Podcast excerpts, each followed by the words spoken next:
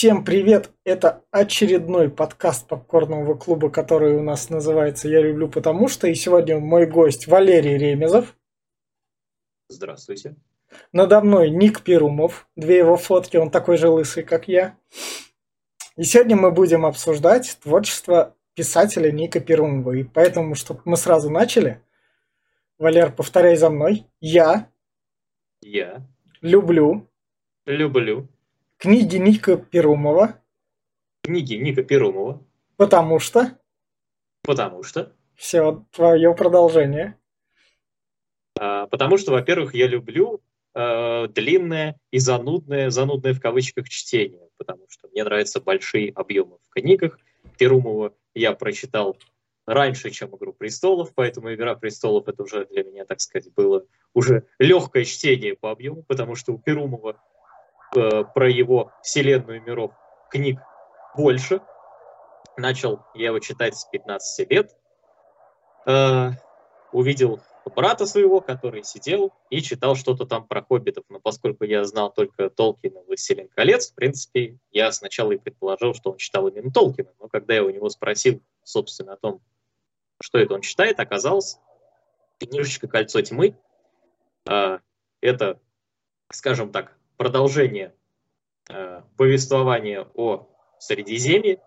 То есть там уже проходит 300 лет спустя, проходит, значит, 300 лет, и э, там снова один хоббит, который, э, значит, сидит там у себя дома, начитался, значит, этих всяких разных книжек э, о, собственно, былых уже на тот момент временах, да, там о войне за кольцо и всяком прочем.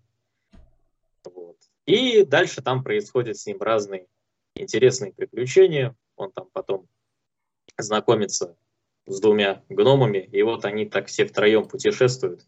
И там, в общем-то, смысл в том, что происходит фактически возвращение девяти колец, которые потом сливаются в одно, и появляется таким образом кольцо тьмы. И на тот момент было интересно читать, потому что как бы а, ты, в принципе, не вдумываешься в такие вещи, как а, вот подражает ли он насколько Толкину, да, вступает ли он там в противоречие, ты просто ты читаешь как ну, некое такое приключение дополнительное, да, там, в принципе, даже особо не сопоставляешь. Уже сейчас, конечно, вот мне 26 лет, естественно, да. ты когда перечитываешь и начинаешь как бы себе э, задавать какие-то вопросы, то есть а зачем он это решил продолжить, да, что, что Перумов имел в виду.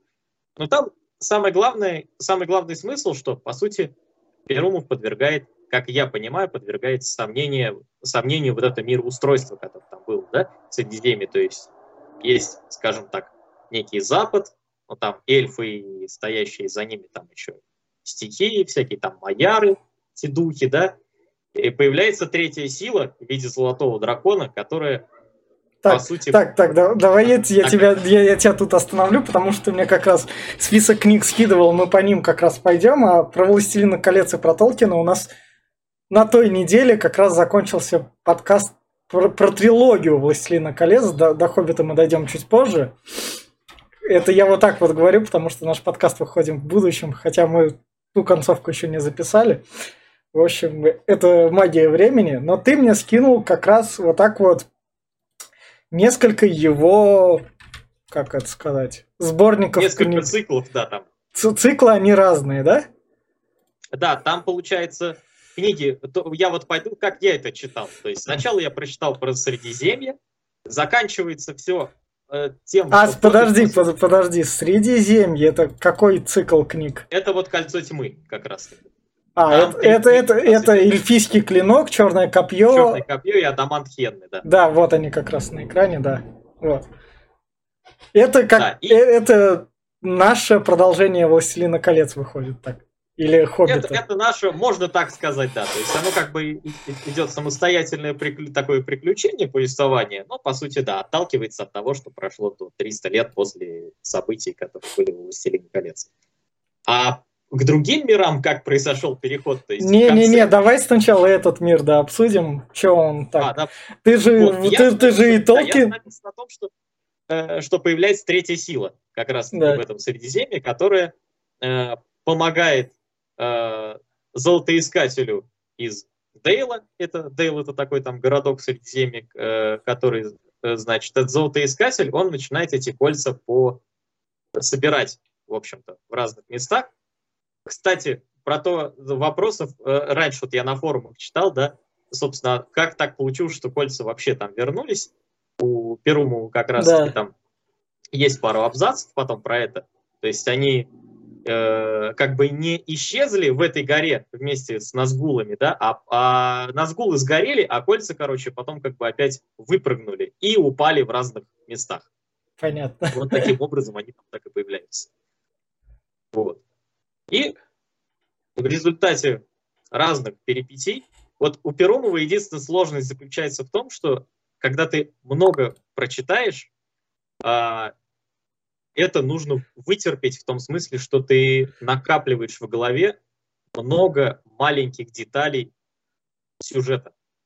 И когда, допустим, тебя кто-то спросит через два года, например, а вот что ты там прочитал два года назад и попробуй рассказать это в больших подробностях, ты, естественно, да. это сделать не сможешь, то есть тебе придется а, это все, я не знаю, там закладки какие-то старые искать, как вот в бумажной версии, да, раньше вкладывали. Да книжки, ты начинаешь это вспоминать.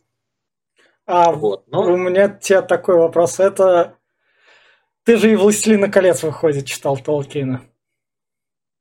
Или да. «Хоббит». Да, и вот так вот, как в сравнении с оригиналом? Вот, вот. На уровне оригинала или это все-таки выходит фанфик, который смог отдельно продаться? Я это не воспринимаю как фанфик все-таки. Я это воспринимаю вообще э, хоть это и про Средиземье, да, но для меня это как отдельная книга.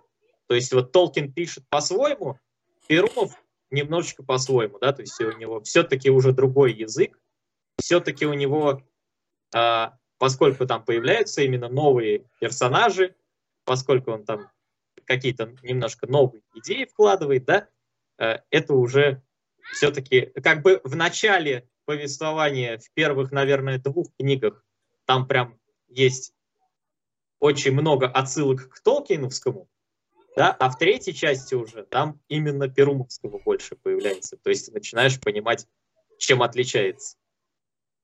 А, понятно. А в итоге это, эта трилогия больше у него не продолжалась.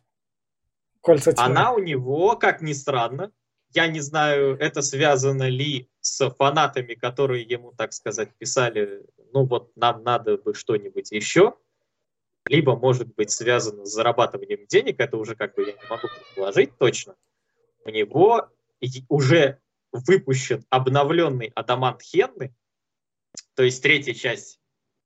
То есть режиссерская версия, книжная версия. Да, режиссерская версия а связано... Нет, вот это вот почему выпущено, я могу сказать, с чем да. это связано. Это связано было с тем, что э, ему многие писали а, в третьей части там, в общем, происходит сражение а, между, а, значит, народом, а, забыл, как они называются, по-моему, Харадримы, которые едут на таких тележках с колесами, на которых стоят серповидные косы, и как раз Хенный, Хенный, у которого это а, там адамант, вот из-за которого книга так называется. Этот Хена наколдовал воинов, называются они переруки. Ну, за счет того, что у них, значит, на плечах такие перья висели. Он их наколдовал очень большое количество и, собственно, пустил их на бой, потому что ему деваться было некуда, он бы их прокормить иначе не смог такую орду.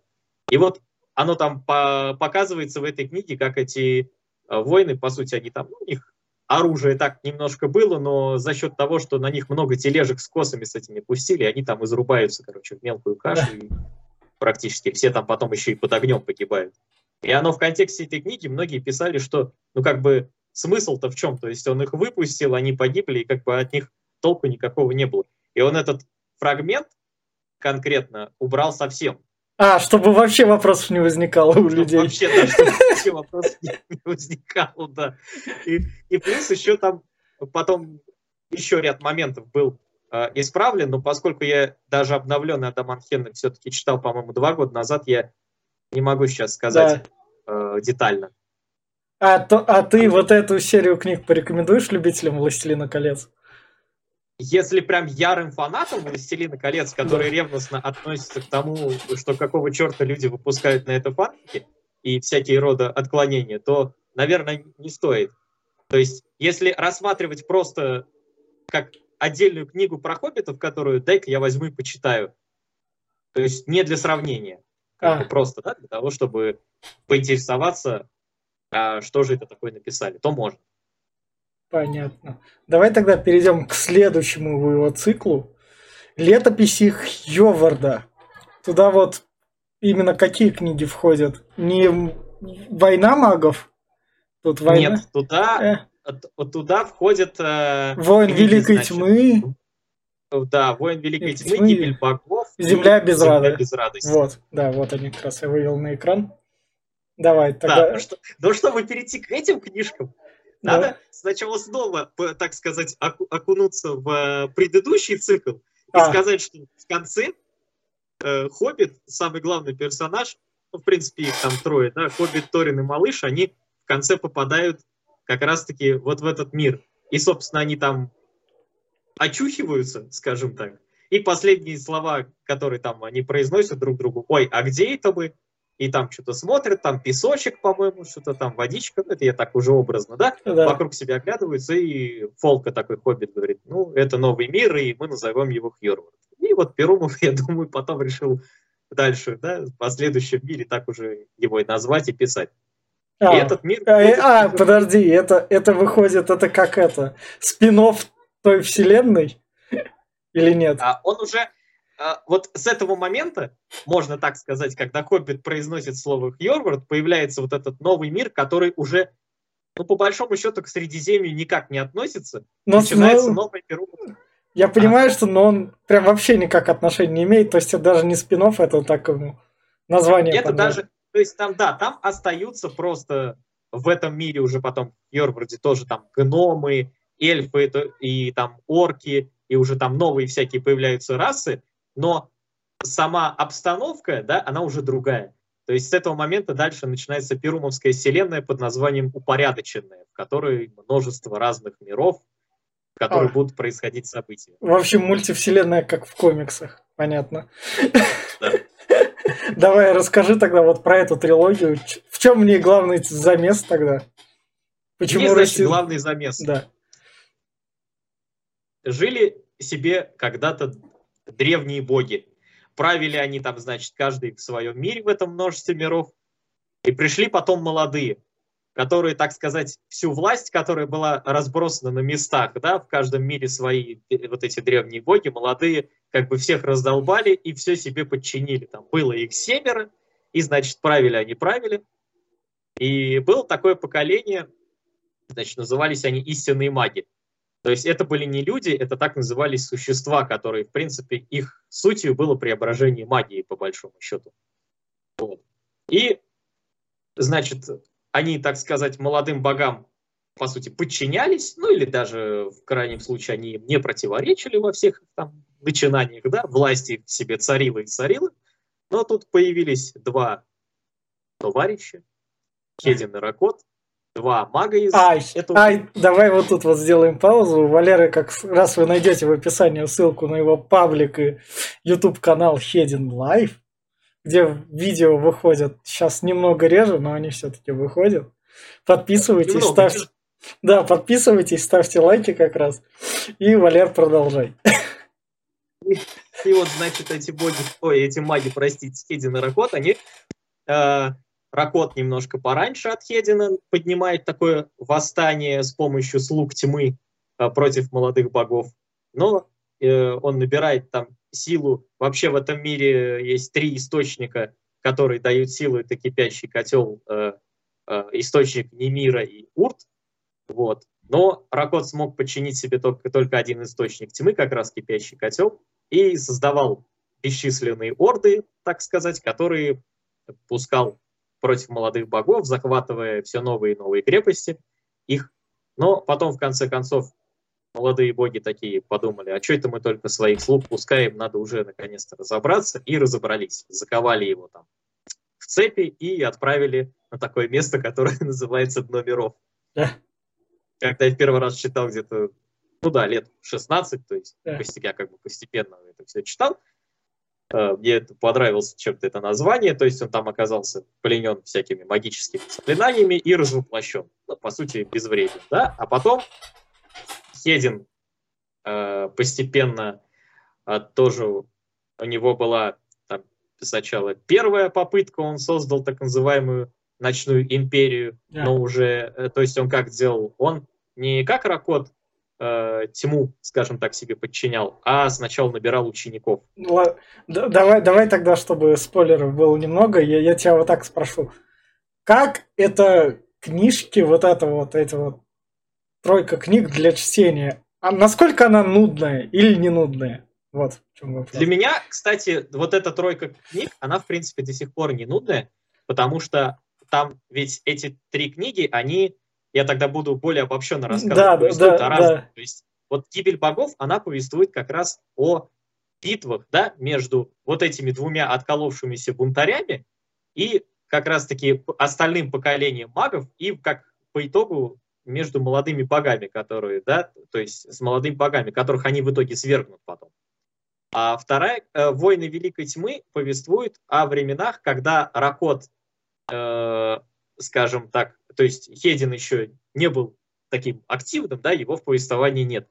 А, а есть Ракот, который а, там э, помогал, скажем так, тем э, людям и другим существам, которые были недовольны властью молодых богов. То есть это как бы перед активными событиями, это немножко назад. А «Земля без радости», третья книга, это уже после того, как э, Хедин и Ракот победили. Название. Она названа, эта книга названа так э, потому, что, э, по сути, появляются, так сказать, на поле повествования так называемые новые маги, то есть после победы вот Хедина и Ракота, они, вот Хедин и Ракот становятся новыми богами, и, соответственно, появляются там по определенным законам этих миров, там старое поколение, оно как бы уходит, оно теряет силу, появляются новые маги, но они не обучены, как бы, скажем так, они не знают, что им в этом мире делать, и они там представлены, то есть они как бы могучие сущности, но при этом ведут себя как такие, как жестокие дети. И они берут в этом Хьорварде, устраивают такую вещь, они насылают Орду на определенный хутор на севере, где холодно, где как бы люди там живут в довольно таких трудных условиях, скажем так, они насылают туда всяких чудищ, которые разрушают их дома, которые там, значит, приносят им разный урон.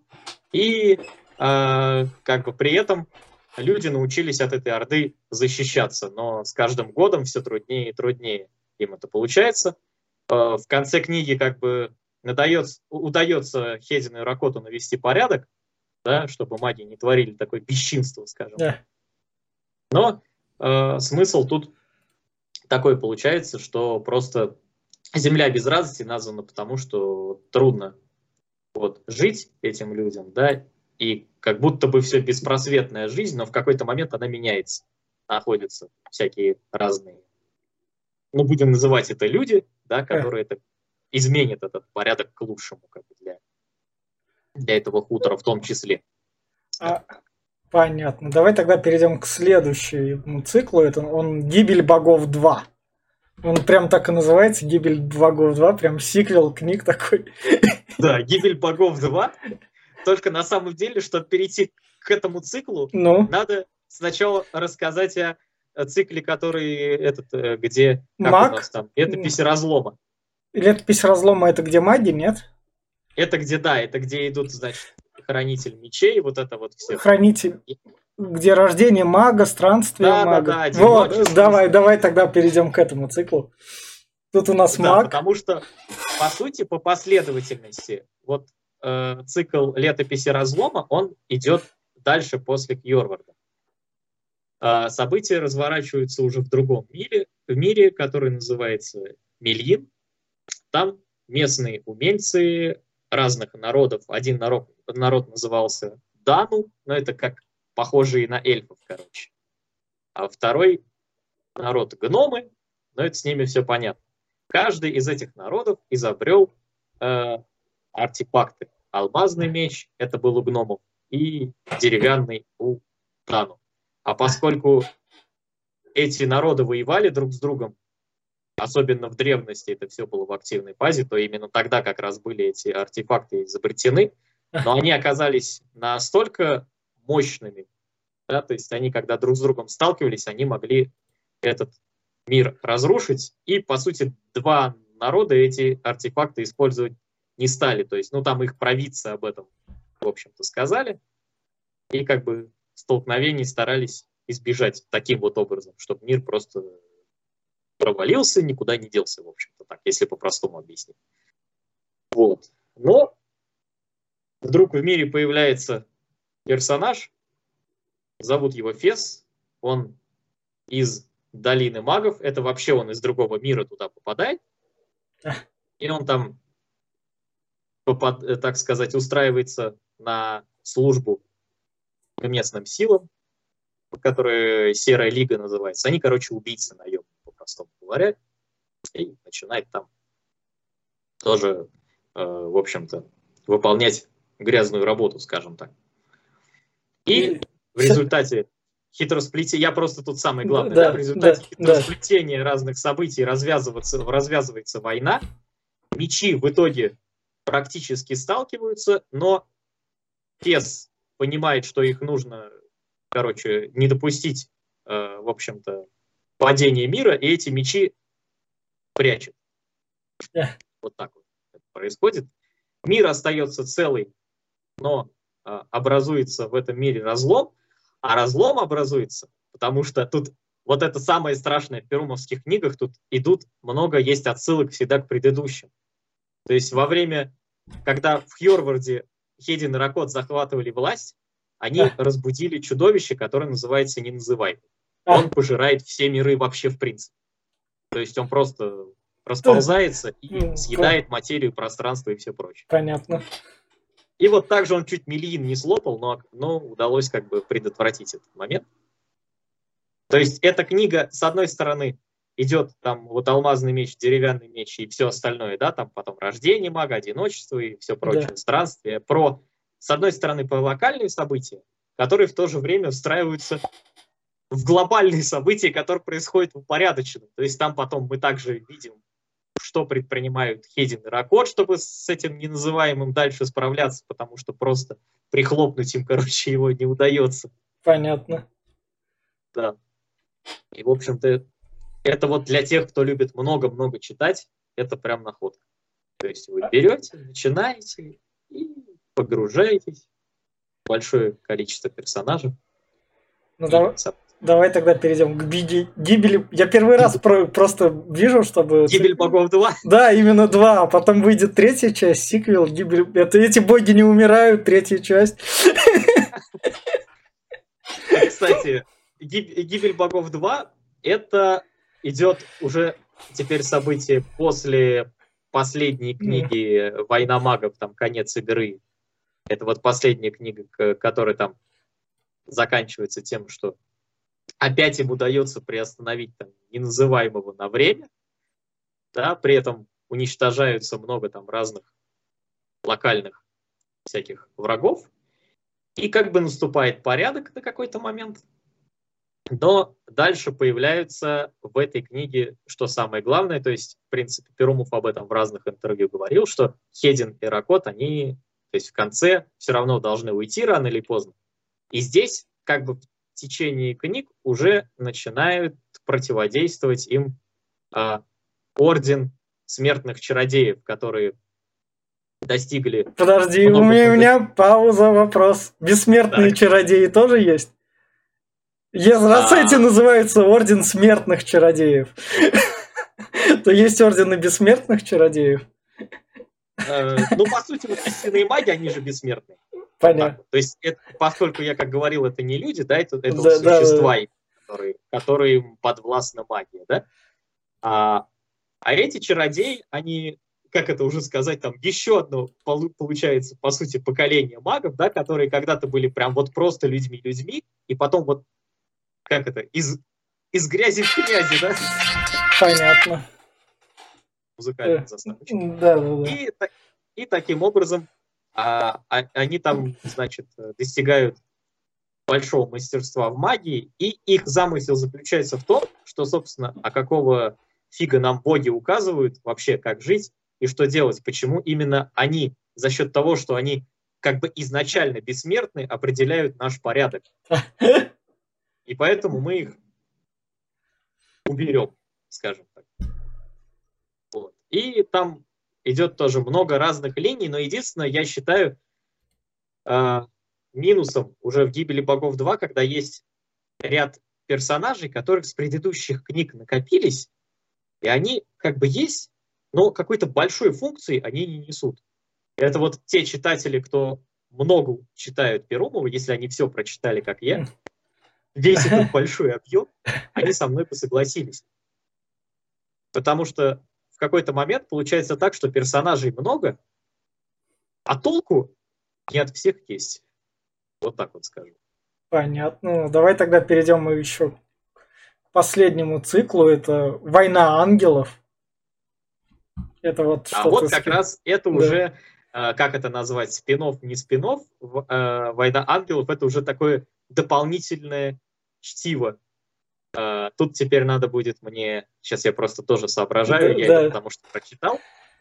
Там во время уже как раз-таки, начиная там с Хранителя мечей и, в принципе, потом все дальнейшие книги, уже в том числе и в «Гибели богов 2», появляется такая, действует, вернее, такая сущность, как Спаситель, которая многим по отзывам была похожа на Иисуса Христа, том смысле, что там он, значит, такой вот праведник, праведник, который странствует по миру и спасает миры, но на самом деле он эти миры не спасает, а потом короче, поедает души. Вот так вот это получается. Понятно. Вот. Да, и «Война ангелов» — это про то, как один чародей смог, по сути говоря, силой этого спасителя воспользоваться немножко О. для своих корыстных целей. Вот так вот. Это если прям кратко сказать. А давай тогда, поскольку мы с циклами закончили, сколько всего ты книгу Перумова прочел? Вот так вот. Я вот если прям по цифрам, вот так я не, не назову. Ну, ну сейчас... приблизительно. Практически все или не все?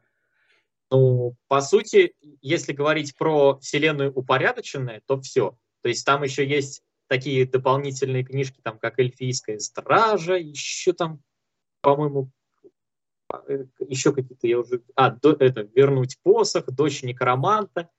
Это уже для вот для фанатов. Давай, давай тогда так. У нас в предыдущем выпуске был комиксой Денис Богданов, как раз слушайте, найдете там внизу. А, он рассказывал про то, что у нас, у меня там в комиксах вот есть Человек-паук, он там центральный персонаж вселенной, там Марвел, вокруг него все персы крутятся.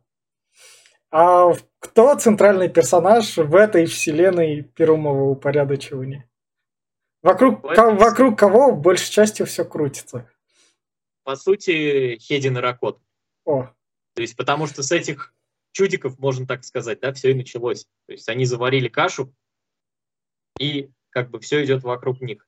Потом, если мы говорим про какие-то периоды, да, да, если мы рассматриваем как одну большую книгу, то это, естественно, Фес, он же Кэл, Кэрл который с Долины магов как раз-таки, который там, да, и сидел дома, ему стало скучно, он пошел там приключения себе искать, то, что называется, и процессе там этого повествования он взрослеет уже, ну, взрослеет именно так вот по мозгам, да, то есть он Понятно. такой более нелегкомысленный становится. Потом, значит, кто? Но это, естественно, молодые боги, которые, несмотря на то, что их как бы свергли, они теперь в оппозиции, они там mm. тоже строят всякие препоны. Потом, значит, а, ну кто там еще? Там еще есть древний бог, Хрофт его зовут, который помогал всячески Кедину, когда его, когда этого Хрофта молодые боги свергли, пришли к власти, он один оказался там выживший, и вот он стал потом, когда были Хедин Ракот магами, а потом уже богами, он им всячески все равно помогает. А те... тоже баг. Теперь у меня, да, так... у меня такой вопрос. Как часто эти книжки выходят у него? А, по-разному. На самом деле, вот, например, между войной Мага конец игры, то есть это, по-моему, 2006 год, и Гибель богов вторая, том первый. Прошло где-то, ну, мне кажется, если я вот не совру, наверное, лет 7 или 6. А, то есть он, а, он... А, после... да, а, пос... а между томами, например, уже ну, где-то, наверное, года два год вот так вот. И а. то надо упомянуть, что если взять, допустим, «Войну магов» там и все остальное, более раннее творчество, у него были большие тома. Именно, а. то есть том такой стандартный. А потом, поскольку, ну, я так понимаю, это связано и с политикой издательства, и, может быть, с тем, что так можно больше денег заработать, я в этом плохо разбираюсь, да, э, тома стали выпускать меньше. То есть один том, по сути, это полтома стал. Понятно. Пол тома того, которые выходили раньше по объему. То есть он не, не так пишет часто книги, как Донцова, например. То есть, несмотря на то, что для меня то сейчас показалось это прям как-то много книг. Книг много, если честно. То есть самое... Именно поэтому, кстати, уже в «Гибели богов 2» у каждого тома есть синопсис. То а. есть это перескара, краткий пересказ. Понятно. Обобщенный предыдущих событий, потому что если с нуля начинать там, ты правда много не поймешь процессов и законов даже этого мира, который там происходит, да, то есть что за закон равновесия, что такая, кто такая Клара Хюмель, какого она, собственно, черта вообще тут делает из предыдущих миров, каким таким образом она в этой книге оказалась, к примеру. А что-нибудь другое ты у Перумова читал, помимо этих миров? У Перумова есть да? э, исторические книги, я, я их не читал. Есть, по-моему, с э, Верой Камшой, что ли она написана, да. если я... Я могу перепутать «Похитители да, душ». Да. Честно сказать, я вот ее прочитал, но, по-моему, лет пять назад. И она у меня в памяти, ну, то есть она мне вообще не вызвала никаких эмоций, которые бы у меня остались. То есть я даже плохо помню, о чем эта книга. Понятно. То есть, а тогда вы именно вот такой вот вопрос стандартный, который всем... Как вот втянуться, поскольку книга, там большая вселенная в этих книгах, условному, обычному, то есть Давай опять я разделю так же, как в комиксах я делил. В комиксах я делил на три части. У нас есть подростки, у которых полно времени. У нас есть те, кто любит так более-менее читать, именно фэнтези ищут. И есть условные подпивасники типа меня, которые такой, м что бы делать, а дай-ка себе сейчас книгу какую-нибудь почитай. Ой, я наткнулся на Перумву. Вот так вот. Вот, вот для этих разных категорий людей. Так, ну для категории последних, мне кажется, это будет примерно таким образом. Значит, э, ой, дай-ка я почитаю Перумова. Значит, открывает, листает, такой читает, читает, и минуте на десятой, ё-моё, и такой нудятины книг 15, и я думаю, на этом, в принципе, закончится. Понятно. Потому что хоть и есть сюжет, хоть и да, тут надо вникать, тут надо вот сидеть и разбираться потом, Э, в тонкостях вот этого всего. Тем более, что в какой-то момент, ну, действительно проседает. Вот в «Гибели богов 2» там, ну, правда, я уже об этом говорил, то есть много линий, э, много персонажей, которых они как бы вместились, они в самой книжке есть, но они как-то провисают уже немножко. И поэтому там некоторых, кстати, Перумов и хорошо потом выпиливают. А выпиливает как Джош Мартин или круче? Выпиливает, ну, один, кстати, персонаж, который именно в «Гибели богов 2» появляется, он потом прям просто шикарно погиб, ему прям чисто горло перерезали. Прям, Понятно. И он на мраморные ступеньки упал. Ох. Давай продолжим рекомендацию. Да, да, да. Так, теперь, теперь, да, теперь дальше. А, для подростков, как вот для, для тех, кто любит фэнтези читать, в принципе, те, те, кто знаком уже вот все-таки с Толкином в плане персонажей, да, то есть кто такие хоббиты, орки там и прочие существа, если он вообще о них любит читать, ему, в принципе, это подойдет. С другой стороны, надо понимать, что сейчас за то время Перумов-то ведь начал писать, грубо говоря, в каком там у него кольцо тьмы, по-моему, 80 ой, седьмом вроде году, в цифрах могу в точных ошибаться, начал это писать. Да, то есть, соответственно, уже несколько ну, поколений меняются, и появляются у людей новые интересы, новые вселенные. И это все зависит уже от, ну, от конкретного человека, то есть, грубо говоря, пойдет ему или не пойдет. Тем более, учитывая, что тут многообразие линий, и сюжетов, и, может быть, просто будет утомительно. Здесь, мне кажется, надо разделить для тех, кто любит, если прям большие такие длинные вот сериалы книжные, да, назовем их, да. то тем это пройдет. Да. Если люди любят читать небольшие какие-то повествования, то, ну, как отдельные книжки, вот «Гибель богов 2», как отдельная книга, она, ой, «Гибель богов» первая, вернее, обычная, которая вот в летописи Херварда, она прям пойдет отлично. То есть Понятно. она, в принципе, она и начинается довольно логично и заканчивается сама по себе логично. То есть если потом ничего не читать, в принципе, как отдельная книга, она в голове сохранится, я считаю. Понятно. И давай тогда вот на этой вот ноте тогда и будем прощаться, потому что про Перумова мы выяснили все, что можно. Ты, ну, что нам надо знать помимо его творчества еще? Наверное, больше ничего. А, не, вот, вот, вот, вот вопрос, который у меня в конце возникает. Много ли денег уходит на такое увлечение? Во. В принципе, э, у меня уходит на это немного денег, потому что покупать я стал с гибели богов 2. Ну, как, когда, в общем, деньги появились именно что. Да, ну, когда появились деньги. Ну, мне просто, как сказать, это, как естественно, как и всякое творчество, это на любителя. Мне просто уже хочется дочитать до конца. Там остались проупорядоченные вот последние полтома. Да, ну, том, какой там, том 8 дробь 2, или я не знаю, как да. это правильно называться. Ну, в принципе, недорого. То есть одна книга, ну, сколько там, рублей 140, учитывая, что это выходит там раз в год, раз в два года, вот эти. Там, а, ну да как бы это нормально. То есть, в принципе, тем более, что одно время я покупал на Литресе, а потом у Перумова появился свой обновленный сайт, где можно было прям там покупать. Мне эта идея даже То есть, больше ну, понравилась. Ты, ты покупаешь напрямую у Перумова. Вот ты написал, я у тебя взял. Да, да, да. Вот в этом плане мне нравится эта идея. Вот. Единственное, правда, Перумов нехороший человек, он меня заблокировал ВКонтакте. Я не знаю, почему это случилось, это причем случилось давно. То есть я ему ничего... Может быть, наоборот, потому что я ничего ему не писал и не оставлял комментариев.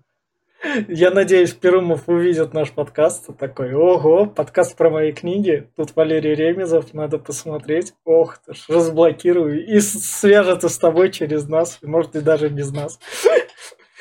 И, и давай тогда вот на такой вот приятной ноте прощаться. Это была наша постоянная рубрика «Я люблю потому что». Встретимся в ней через три недели. Всем пока. До свидания.